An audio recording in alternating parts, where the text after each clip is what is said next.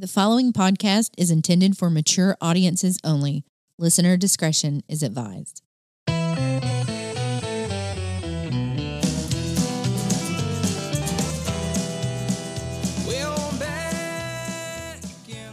Well, hello, everyone, and welcome to another exciting episode of True Crime on Easy Street. I have no idea what is going to happen here today because uh, you guys have got something cooking that I am not privy to, but I'm excited. I'm the dummy, right? I get to listen like a member of the audience today, and we do that sometimes Mm-hmm. where one of us listens like someone who doesn't know what's going on. And today that is me. My name is Scott Wright.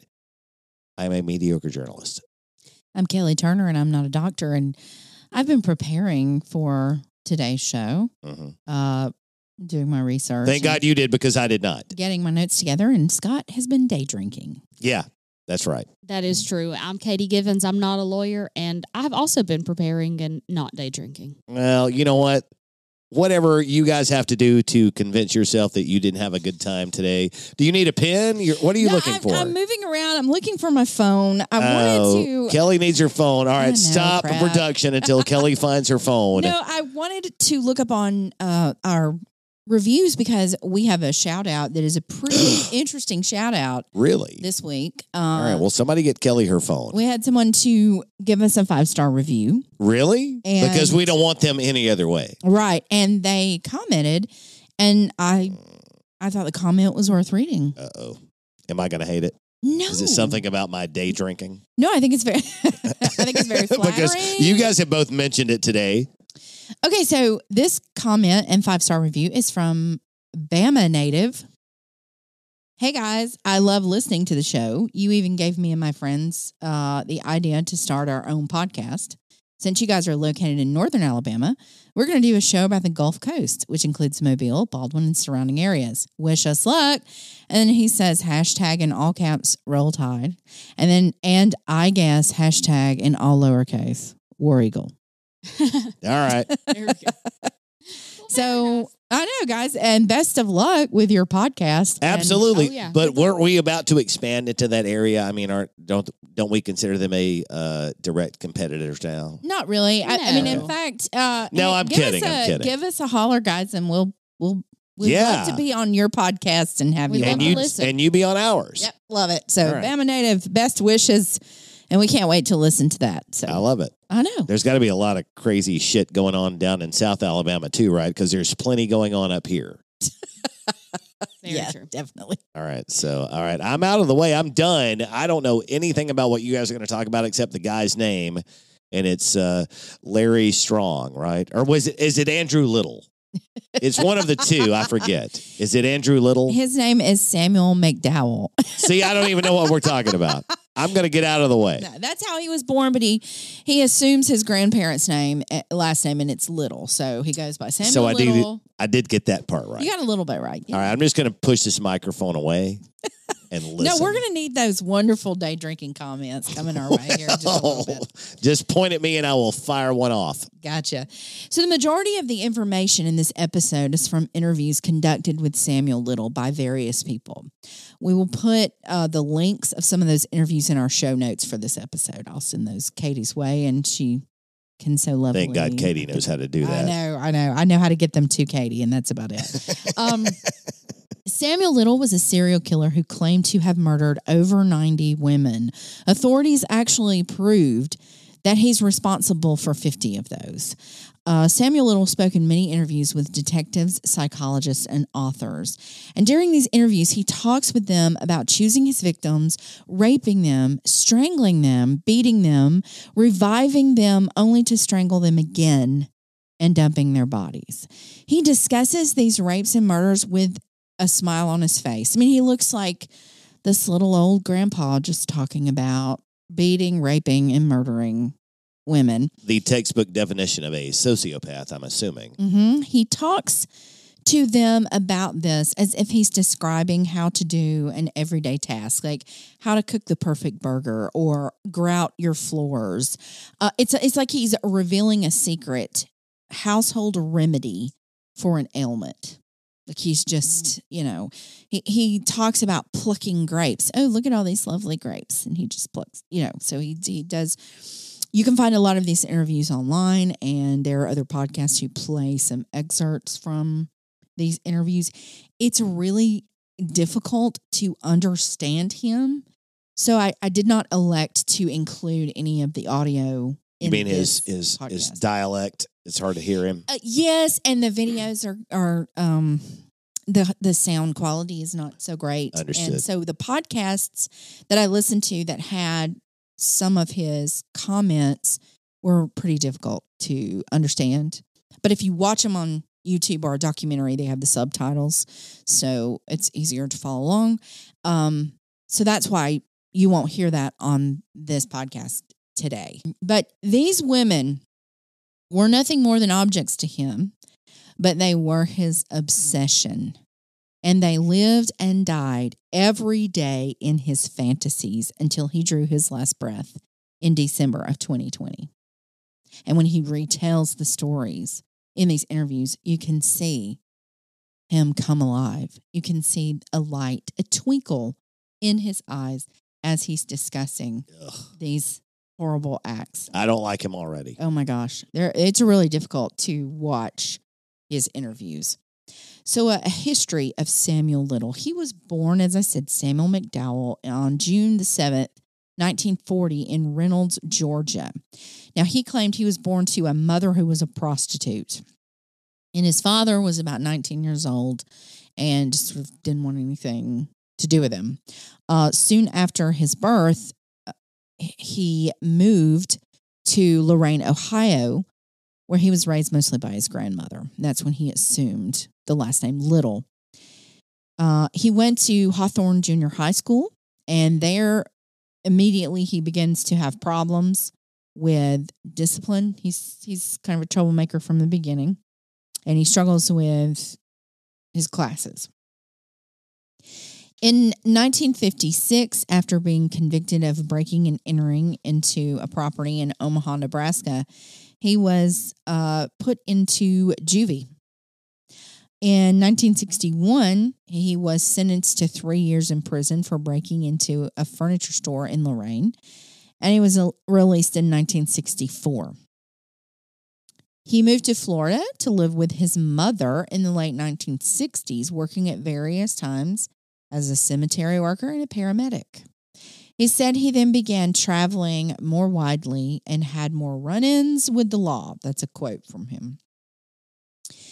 He was arrested in eight states for crimes that included driving under the influence, fraud, shoplifting, solicitation, armed robbery, aggravated assault, and rape. Not a good dude. No. He claimed that he took up boxing during his stay in prison, referring to himself as a former prize fighter. And I'm just reiterating, I'm going back to this is according to him. Right. Now he did box in prison. That is that has been documented, but he Yeah, he but boxing in prison is more fighting for your life than being a prize fighter. Yeah, I right? know if I would What call him a- prizes are they giving Yeah, out? Uh, yeah. Uh, you get to keep your pants on. I, I guess I don't know. Yeah. Now, by his own account, he began having sexual fantasies about strangling women as young as kindergarten. He talks about sitting in his kindergarten class and watching his teacher. And the way she taught, she touched her neck from time to time. And he was fascinated by that from kindergarten. And he had fantasies of wrapping his hands around her neck at that point. So he was a bad seed Just from early from on. an early age, he Yeah. claims. And so he discusses in great detail that that's that had a lot to do with the victim choice. If their neck looked a certain way, he would choose them as a victim. But there were other things that went in to him choosing his victims. Um, he chose a lot of sex workers and women on the streets on drugs, uh, people who women who would not be missed. Uh, that society that's typically that's sort of not- a common vein for Mhm. people who have this affliction. yes It's easy for them to pick off girls or, or people Mhm. who are on the fringes of society hmm and won't be missed immediately. Correct. And a lot of the deaths that he later goes on to claim as his own uh, were ruled as an overdose or accidental or, you know, uh, nobody cared. Nobody cared what Yeah. happened to these people, Right. to these these poor individuals, and we will get to their names. I promise you, because we we definitely want to talk about them. In 1975, he had been arrested 26 times in 11 states for crimes including theft, assault, attempted rape, fraud, and attacks on government officials. In 1982, Little was arrested in Pascagoula, Mississippi, and charged with the murder of 22 year old Melinda Rose LaPrade. And she had gone missing in September of that year, but a grand jury uh, they decided not to indict him for murder. There was just not enough evidence. Not quite enough. to, to put it together. However, while under investigation, he was extradited to Florida and tried for the murder of 26 year old Patricia Ann Mount. Her body was found in September of 82. Prosecution witnesses identified Little in court as a person who spent time with Mount on the night before her disappearance. But because of mistrust of certain witness testimonies, he was acquitted in January of 1984. So they Not had just not guy- prosecuted, he was acquitted. yeah, so they had this guy, and they were able to um, hopefully get to him uh, uh, several times, and um, he was found.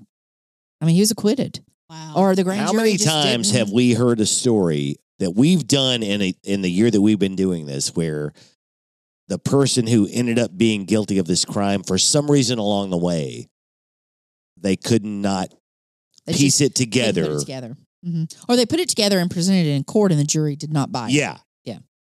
Um, he claims in some of his interviews to have been pulled over by police officers with on two different occasions, and one of them was in Alabama. He he was pulled over by a police officer, and the dead woman was in his back seat. Really. Police What? officer even shined the light on the dead woman. He told a police officer she was drunk and passed out. They had been, you know, having their fun. He's, you know, a good talker, Okay. smooth talker, and they let him go. Had a corpse in his back seat. It's a good thing that wasn't in Brookside or uh, they would have confiscated everything that he owned. hmm Maybe he should have gotten pulled over in Brookside. Maybe he should have been. That's the one person who should have been pulled over in Brookside, Alabama. hmm They wouldn't have let that go. That's another story. Yeah, it is. Um, but uh, yeah, that happened here in Alabama. Now, according to him, Right. Of course, no police officer is stepping up saying, "Yeah, that was me," and I let him. Hmm. No, All I don't have anybody, but there he claimed it happened in another state as well, and uh, of course, there's no police officer saying, "Yeah, I I did that" either. So we can only go by what he's saying. But as we will move forward, you will learn that um, not only does he prove to be a a, a truth teller, uh, he remembers great detail even in his old age uh, as he started confessing. Great detail. But is he believable? Because we've we've certainly talked about a lot of uh, people in the same Mhm. situation who make a bunch of stuff up.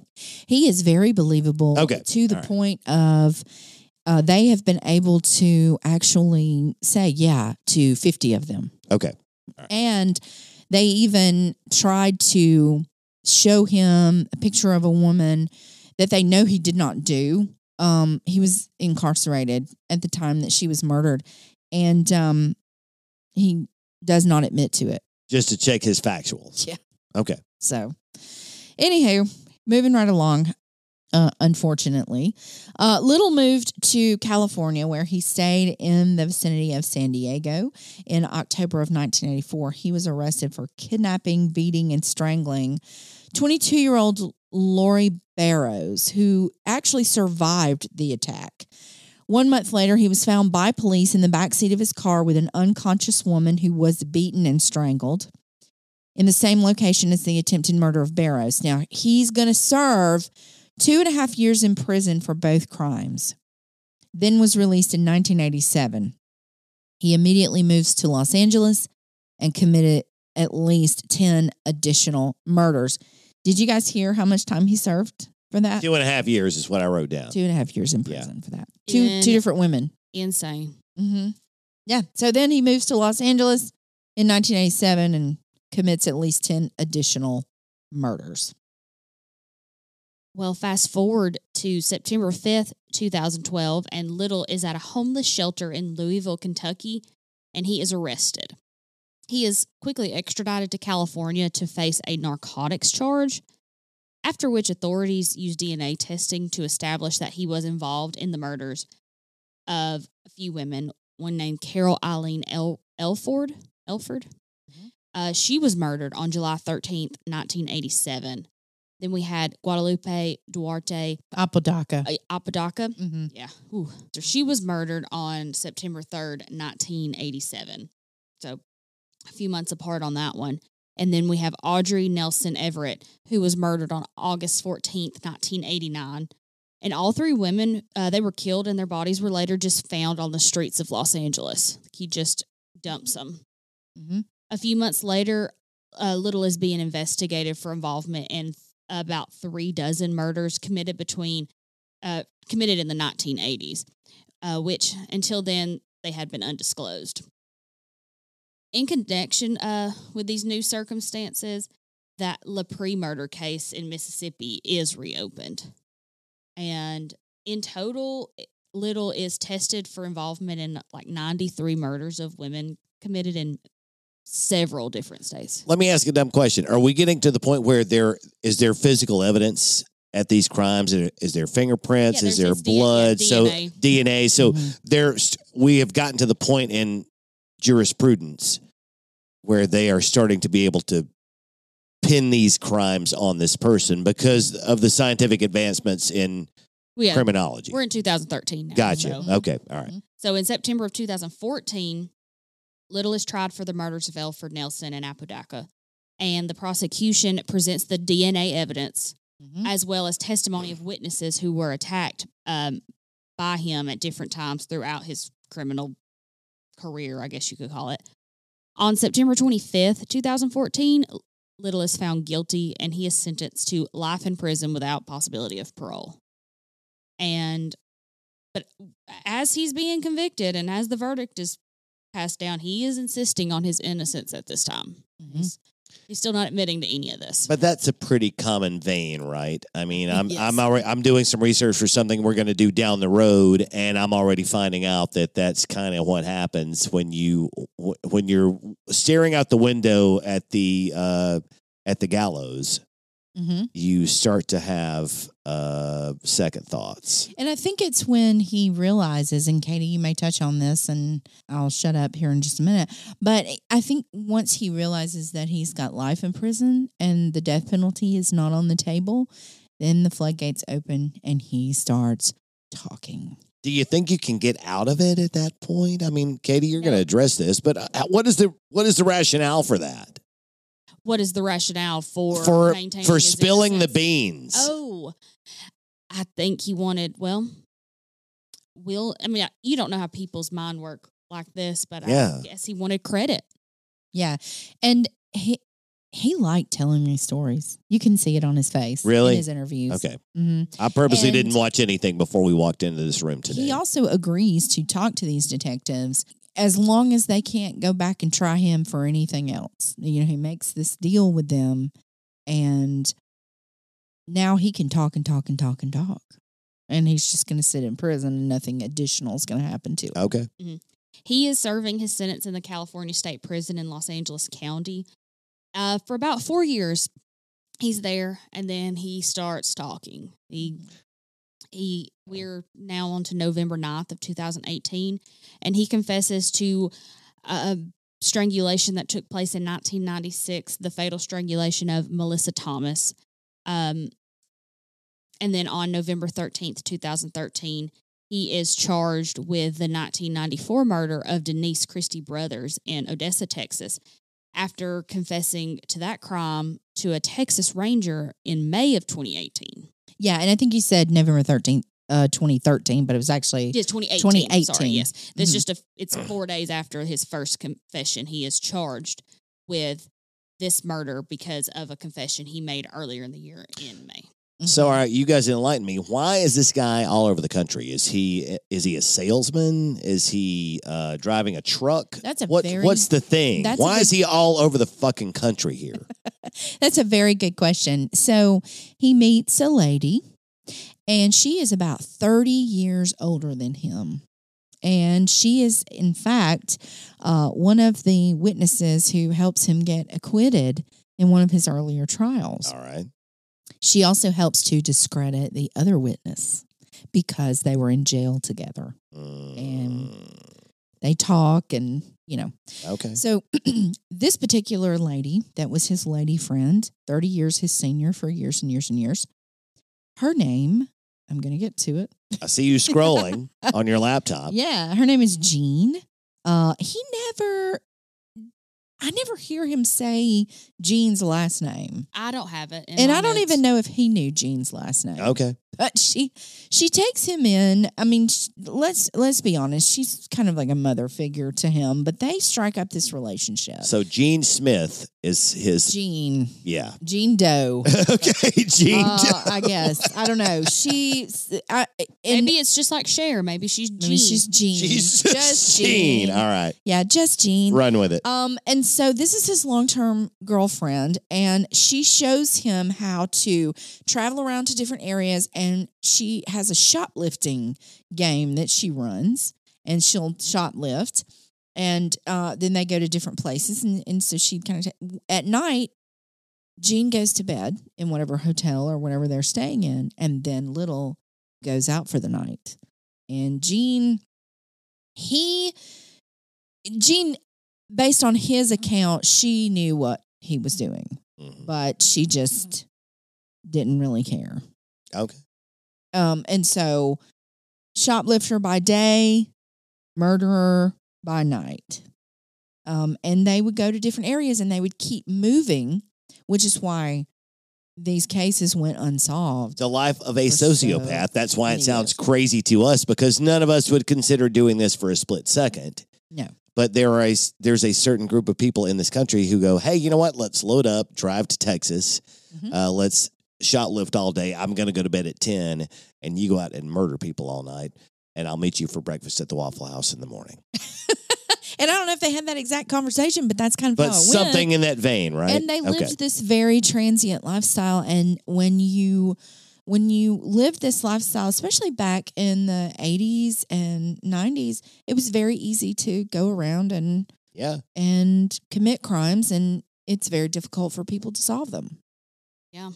And Yeah, hopefully uh, the advancements in technology in the years since then have made all of this harder to do going forward. But we've all done these stories where, you know, I mean, we when we did the Zodiac, hell, you couldn't even do, you know, certainly there was no DNA fingerprinting wasn't as advanced as it is now. It was just a lot of impediments to solving the crime. Mm-hmm. Mhm.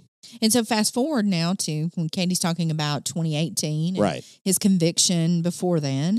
Um, there's better technology, and then he starts talking, and they're able to verify these things. Yes, because they don't just take his word for it. They do go out and verify these confessions. On December 13th of 2018, he pleads guilty to the murder that he's charged with in Texas of Denise Christie Brothers and he receives another life sentence. So back up a little bit and on November 15th of 2018, the Russell County, Alabama District Attorney announces that Little had earlier in the month confessed to the 1979 murder of 23 year old Brenda Alexander, uh, whose body was found in Phenix City, Alabama. And we've been in Phenix City a few times We have. on this podcast. Unfortunately, yes. So they're they're we're in Alabama for our Alabama tie, folks, Mhm. unfortunately. Yep. And on November 16th of 2018, Macon County Sheriff's uh, announced that Little had confessed to the 1977 strangling murder of an unidentified woman and the 1982 strangling murder of 18-year-old Fredonia Smith. In the fall of 2018, so I don't have the exact date on it, Little confessed to the 1982 murder of 55 year old Dorothy Richards and the 1996 murder of 40 year old Daisy McGuire. Both of those bodies were found in Houma, I guess that's how you pronounce that, Louisiana. So he's still he's making his trip around the southeast. We're with Alabama, we're in Georgia, now we're in Louisiana, and now we go to Mississippi. On November 19th of 2018, Harrison County, Mississippi Sheriff Troy Peterson said that Little had confessed to strangling 36 year old Julia Critchfield in the Gulfport, Mississippi area in 1978 and dumped her body off a cliff. He loves just dumping these bodies. Mhm. And on November 20th of 2018, Lee County, Mississippi law enforcement officials announced that Little had admitted to killing 46 year old Nancy Carol Stevens in Tupelo, Mississippi. So he's making his rounds through Mississippi. That's North. I mean, Gulfport's down on the coast, and Tupelo is up in North Mm-hmm. right. So that first murder in Mississippi took place in 1978. The murder of Nancy Carol Stevens took place in 2005. Uh, that case would be presented to a grand jury in January 2019. In or on November 21st, 2018, Richland County, South Carolina authorities announced that Little had confessed to murdering 19 year old Evelyn Weston, whose body was found near Fort Jackson, South Carolina in 1978. So I mean, we're we've got murders all the way from the late 70s back all the way into the 2000s. Um, this guy's just. He's. I mean, get me what. Stop me when I'm wrong, but this guy is driving all over the southeast for some reason, And over to California and Texas. And he's just driving around strangling hitchhikers, prostitutes, Um, he's he chooses sex random women that he meets. Okay, women on the street on drugs. Mhm. okay. Um, yeah, and Again, women who won't be missed immediately. yes, and he can he, he's confessing to, I think, uh, right at about ninety three murders. Yes. So that's going to take some time. You got you got to have a span there. Sure. So Yeah. you got to go from the late seventies all the way. Well, to you guys are saying 2000s. 78, 82, and then 2018 and 2019. So I'm like trying to get my head around this because he is he is incarcerated in the in the teens and he's Yeah. committing or he's admitting to crimes that he committed Mhm. as far back as the late 70s. yes, Okay. because the next one he commit he confesses to is a 20 is the murder of 20 year old Rosie Hill, which happened in Marion County, Florida, in 1982. Um, Holy cow. Yeah. So on November 27th of 2018, like I said, the FBI announces that a violent criminal apprehension program team has confirmed 34 of Little's confessions and they're working to match the remainder to known murders or suspicious deaths. But like we said, these are this is a very vulnerable population of women that he has a- attacked and a lot of them, you know, there's a couple of unidentified women in this list that they couldn't match, you know, to Mhm. to names because they didn't have missing persons, they didn't have identities on these bodies when they were found at the time. Mhm. And then they're going to eventually go on and and confirm uh, about fifty of them. Okay. All right. Of the 93 that he of the confessed ninety three to. he's confessed to. Yeah. Understood. He wanted to make these confessions because he, he wanted to be transferred out of the Los Angeles County prison where he was being held. Guess he had aspirations for a different prison cell. He's using it as leverage to get different things. I that he mean, wants. that's what I was about. I didn't want to say it that way, but he's he he may confess to saying to things that he did not do Mhm. because it might get him a window But or uh, or a view of the beach But it or really doesn't appear that that's what he's doing. no, Okay. they they've been Okay. able to confirm so many of these that I I full, I I believe he he killed all ninety three. understood. because it even goes up to Maryland. Um, he confessed to a previous cold case homicide in Prince George's County of Maryland. Uh, previously, one of only two homicides homicide cases in that county with unidentified victims. Like I said, more un- unidentified victims. And then, so in December of 2018, he's indicted for strangling a woman named Linda Sue Boards, age 23. Uh, that happened in May of 1981 in Kentucky. Now we're in Kentucky. We've, What? we've covered Kentucky. Holy now. cow! I mean, Mhm. how does this guy? I mean, is he just is he living off of uh, Pepsi Cola and uh, hot fries at gas stations along the interstate? Because it just seems like he's all over the place. They are all over the place. All right. and I wish I could have I would have went back and put these in chronological order because like her body was just dumped off a highway. And then another of his victims is identified as Martha Cunningham of Knox County, Tennessee, and she was a 34-year-old woman who was murdered in 1975. hmm And eventually, Jean, the girlfriend, is going to pass away. She has some complications and she's going to die uh, around the late 80s. Well, she is 30 years his uh, senior. Yes. And then, so she's going to die around the late 80s of some sort of complications. She was sick and nobody really knows exactly what those were because, you know, we're, we're relying on little to know. And, and I'm sure they, I mean, they did not go to hospitals and, Yeah. you know, seek It's uh, chalk it up to that. old age. and so she passes away, but he's going to continue this lifestyle. He's going to continue going around and doing the, you know, shoplifting and and um, murdering and raping and beating and dumping bodies. I don't like this guy at I know, I know. There's his picture, Scott. We're gonna we'll Oh, I like him even less now. we'll put his picture That hat sucks. up there. but he looks. If you look at him, he looks like a grandpa Yes, well, sure. because by the time he starts talking, he's he is. You know, he's Yeah, older. He's, uh, he's of Yeah. age. Yeah. yeah, And I am surprised. I'm surprised that he is African American because normally when we talk about someone who is a serial killer in this country, it is a white guy in his 30s Mhm. Uh, who you know Mhm. lived with his mom uh, in the basement, that kind of thing. This guy does not fit the profile. no. And maybe and cut all that if you need to, but it just that just seems I did not even know until just this moment that he was African American. Right. You. Uh, he, you're right. He doesn't fit the typical profile No. of a he doesn't. killer. And he tells the, I keep going back to him being uh, seeming like a grandpa, but he tells stories. Um, and you're drawn into his stories because it's like a grandpa telling these stories. Like, Really? like he's just telling a story of, you know, something that happened in his childhood. But like and- and then the blood curdling part creeps up on you. but he's talking about she had a really a good neck and then he talks about you know wrapping his hands around her neck and he talks about you know raping and and it's it's really disturbing Mm. So on May 31st, 2009, Cuyahoga County, Ohio, prosecutors announced indictments four counts of aggravated murder, six counts of kidnapping. Uh, and that's, uh, they're accusing Little of killing Mary Jo Peyton in 1984 and Rose Evans in 1991 in Cleveland. Both of these victims were strangled and dumped, which is, as we've talked about, his MO. The body of Rose Evans, age 32, was found on August 24th, 1991, in a vacant lot on East 39th Street. She left her hometown of Binghamton, New York, when she was 17. And Evans had been strangled, according to the coroner there. Um, as for Peyton, uh, she was uh, so badly decomposed that an anthropologist had to create a model of what she looked like.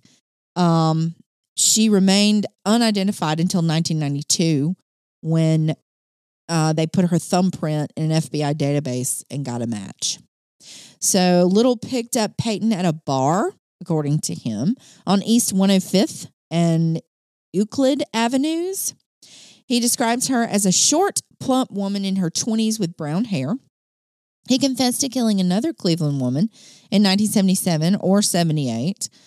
Uh, the woman murdered in 77 or 78 was found on March 18th of 1983 in Willoughby Hills, Ohio. Now they're using the NamUs database. And I don't know, I think we've briefly touched on that in previous episodes, but NamUs is the National Missing and Unidentified Persons System. Big N, little a m, big U, little s. So NamUs. So when they find Amos, gotcha. hmm When they find an unidentified body, they put this information into the system. And so this system has helped to solve some cases. Fingerprints, dental records, Mm-hmm. Yes. eye color, whatever can possibly help to find someone who's been lost. Yes. And so they're able to identify this woman using this system.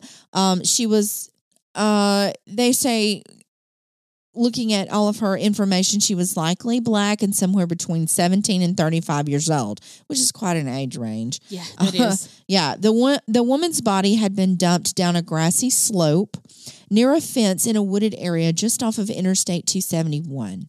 Her body was found by a man walking his dog, but um, all he found it was a skeleton. There was some clothing and jewelry remained, so they had to basically build her back using She'd been there for a that they had. while, Yeah. hmm long enough. Yes. Little confessed to killing one woman in Akron, Ohio, two in Cincinnati. Uh, one of the bodies was dumped outside of Columbus, Ohio, and one woman he met in Columbus and disposed of in Kentucky. So she may have traveled with him for a while. And then for whatever reason, he took longer to kill her from going from, you know, state to state. Of the two women Little murdered in Cincinnati, one was identified as Anna Stewart, age 33, whose body was dumped in Grove City, Ohio. Stewart was last seen on October the 6th, 1981, getting out of a cab at General Hospital to see her sister in the hospital. Uh, she was killed on October the 11th. He killed the other woman between 1980 and 1999, and this Jane Doe was anywhere from 15 to 50, as the details of her age and the date of her murder are unclear. She was black, slender, wore glasses, and lived in the over the Rhine neighborhood of Cincinnati with a heavy female Hispanic. Uh, that's a quote from Little. He left her beside a cigarette billboard in Ohio.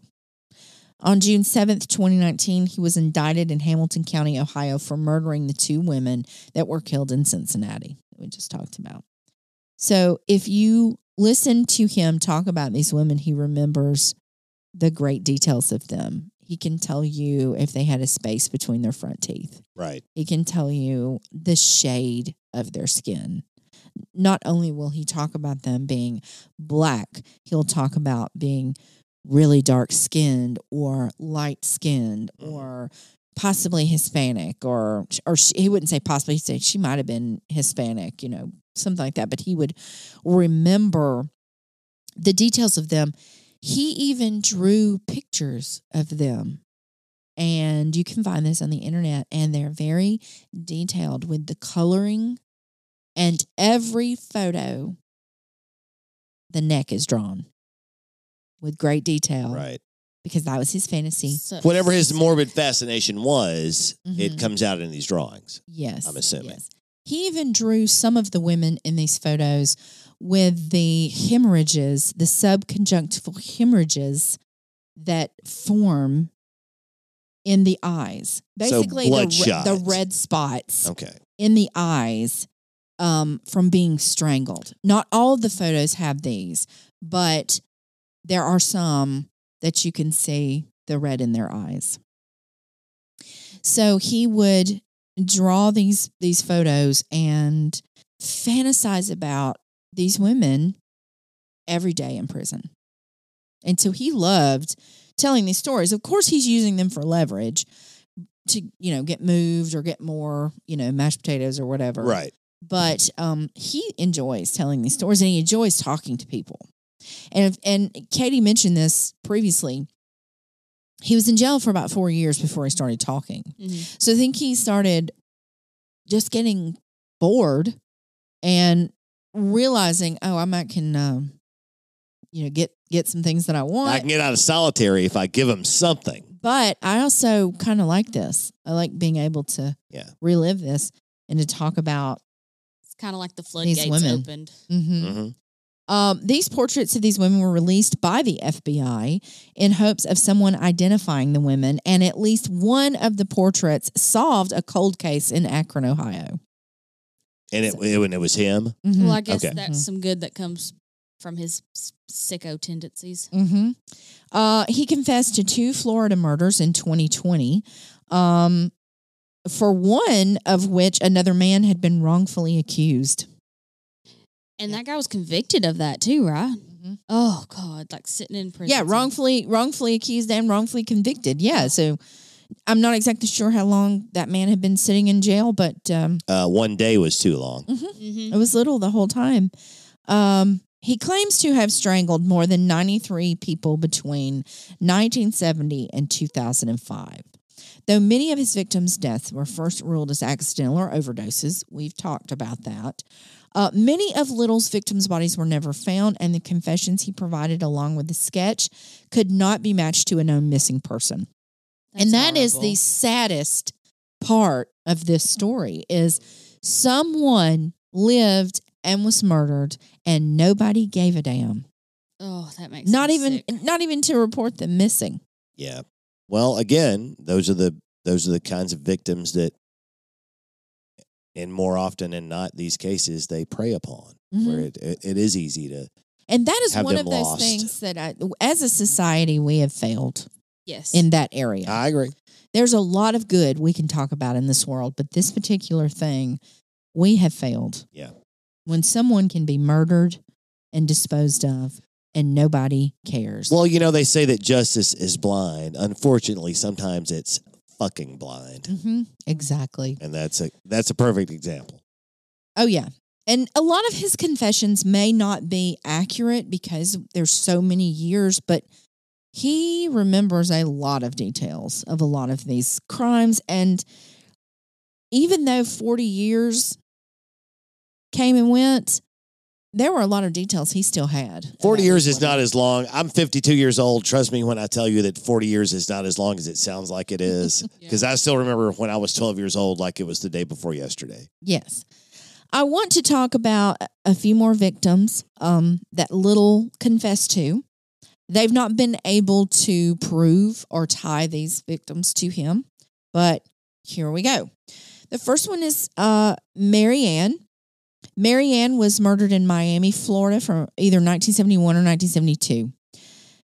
Little confessed to strangling Mary Ann. Mary Ann was an 18 or 19 year old African American transgender woman.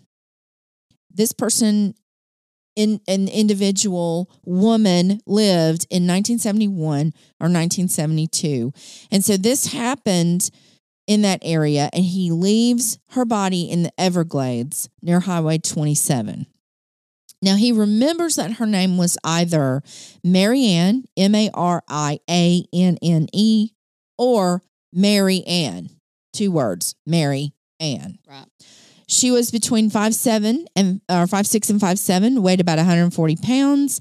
Uh, and Little does not believe that her body was ever found. He sketched this victim during one of his confessions in 2019, and he knew that um, Marianne was transgender. That's he says this is what you call you would call today transgender. So all of his victims um, were were women, but uh, I think probably he picked up Marianne and did not realize at the time that he was Yeah. he had picked up a transgender woman, but it obviously did not stop him. He continued on with the crime as usual, just just another day. Um, he did not say, I found out it was really a man and I got mad. No, he talks about Marianne just like the other victims. Mhm. He just And describes who she Yeah. is. Yes, and drew a picture. Ruth from Little Rock, Arkansas, between 1992 and 1994. He confessed to strangling a 24 year old African American female in 92 or 94. She was between 5'5 and 5'7, weighed about 200 pounds. He recalled that he stayed with her for about three days and they shoplifted together and that her name may have been Ruth. Uh, he was arrested for shoplifting from Kroger by uh, the Little Rock police on April the 20th, 1994. He said that after killing her, he placed her body on a pile of branches near a cornfield. He sketched this victim as well in his confessions in 2019. So his method of operation was, "Hey, come hang out with me. Let's go shoplifting. Uh, we'll we'll we'll score some cool merch." Mm-hmm. Or he would pick up a sex worker and spend the evening with her. And he would always put his hand around her neck and he would want her to swallow. So, like if they were eating something a together weird on a obsession. date, and he would put his hand around her neck Yeah. as she swallowed when she was chewing something or drinking something. And if it felt a certain way, she was going to be a victim. And if it didn't, he would have his Or fun. not. Yeah, he would have his fun, drop her back off, and quote, pick another grape from the vine. What a strange uh, uh, test Mhm. to pass or fail, Mm-hmm. if you prefer, Mm-hmm. to determine whether or not you were going to live that night. If you were, if you found yourself in the car with Samuel Little, In Covington, Kentucky, uh, he confessed to strangling a 25 year old white female outside of a strip club in 1984. He remembered that she had short blonde hair, blue eyes, and she was, he quote, a hippie. She was five six or five seven, weighed between 130 and 170 pounds. He drove the woman south on Interstate 75 towards Miami, Florida, before driving into a hilly area near the highway. After killing her in the backseat of his car, he left her body on the top of a small hill and he sketched her photo in his 2019 confessions as well. Did that did that pan out? These are the ones With that have not, authorities. they've not been able to Have not been. Okay. Right. All right. Las Vegas, Nevada. We haven't been to Nevada yet, have we? I don't recall. Here we are. We're in Las yet. Vegas, Nevada. Not until now. He confessed to strangling a thin African American female around 40 years old in 1993. He says she was about 5'5 and weighed about 110 to 120 pounds. He recalled that she may have worn a wig over short hair. After killing her in a hotel room, he drove her body to the outskirts of Las Vegas and rolled her body down a steep slope. Little says she does not he does not believe that her body was ever found and he sketched her as well in the 2019 confessions. So he had to spend an adequate amount of time with each victim to recall their appearance well enough to draw them. hmm And when you strangle somebody, I mean, that's very personal. The last thing you see is them and Oh, I it's very mean you're looking right at them hmm And that was his thing. I mean, as that, as their life leaves them. obviously. I think we've displayed that that that is his thing. Yeah. And He want that's what he wanted to see, right? He wanted to see their life leave them. Mm-hmm. he wanted to feel the neck in his hands. Yeah. Sick. Yes, very much so. Um, Samuel Little died on December the 30th, 2020, in a Los Angeles County area hospital. Uh, although the California Department of Corrections and Rehabilitation sources indicate that there's really no final determination as to a specific cause of death, but he did suffer from diabetes, heart problems, and other health conditions. And he was uh, older at the time. I hope it hurt. Yeah, Yeah. definitely. I hope he did not get the last uh, handful of aspirin that he requested from whoever was taking care of him that day. I hope there was a little pain as he drifted off into the great beyond. Yeah, uh, the world lost a monster that Yeah, day, definitely.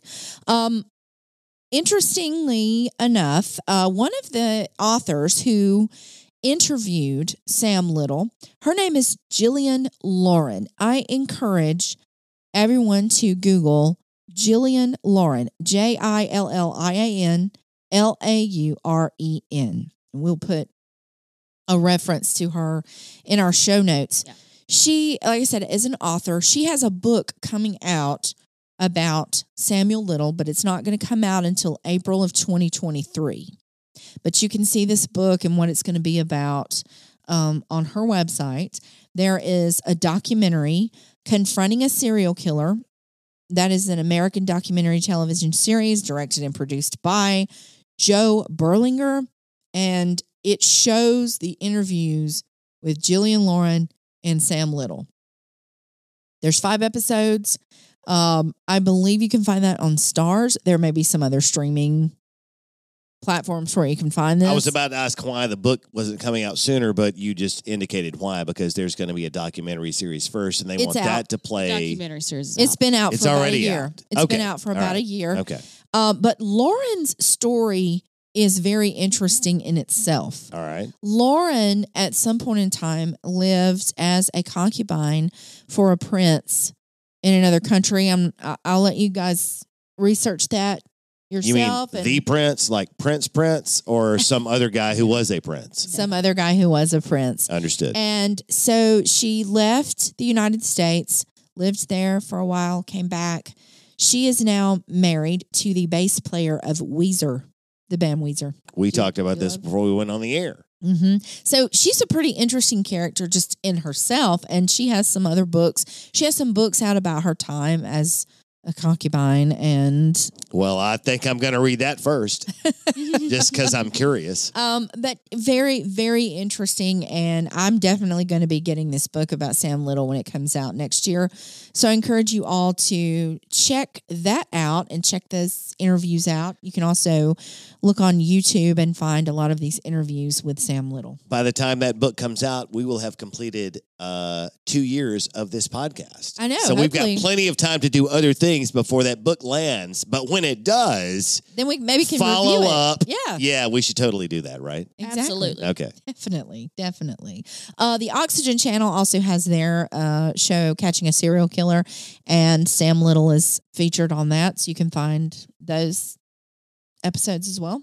Do I have the oxygen channel? I don't know, but I would just Do you start have If? I- Google. I have uh I have YouTube TV. So probably. Do I? I'll have to look and see. Oh, check it out and see. I just go to ESPN or Cartoon Network and that's all that I do. Especially right now with basketball going on. Ugh.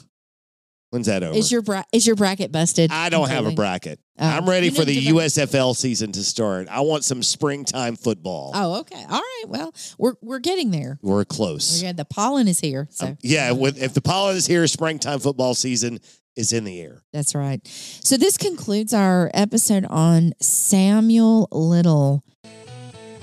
And I guess we've gotten to the end of another fantastic episode of True Crime on Easy Street. Guys, don't forget to like, share, rate, subscribe. I feel like I'm screwing this up again. no, you're but doing great. Email somewhere in us. that general vicinity, let us know if you like the show or not. Mhm. Follow us on social media. Follow us on uh, what is it? Instagram, Facebook. Yeah. huh? Uh, you know. Have you whatever. folks out there Twitter. been to our new website? It's truecrimeoneasystreet.com. Uh, it looks pretty good. And we still have t-shirts, don't forget. We still have Plenty we of still have t-shirts. t-shirts. Email us with a with a t-shirt order or with your favorite crime for us to cover. True crime on easy street at gmail.com. Good night, everybody.